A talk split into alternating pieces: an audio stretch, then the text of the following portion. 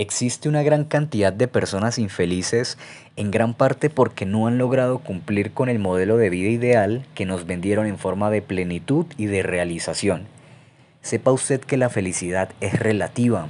Usted tiene derecho a ser feliz con lo que le guste, apasione, interese y satisfaga. El ideal de felicidad debe ser propio, individual. Usted no debe guiarse por el modelo de felicidad del otro para conseguir ser feliz. La felicidad no es un juego ni un experimento para probar mediante ensayo y error. Si falla en el intento, que sea construyendo su propia felicidad y no la de los otros.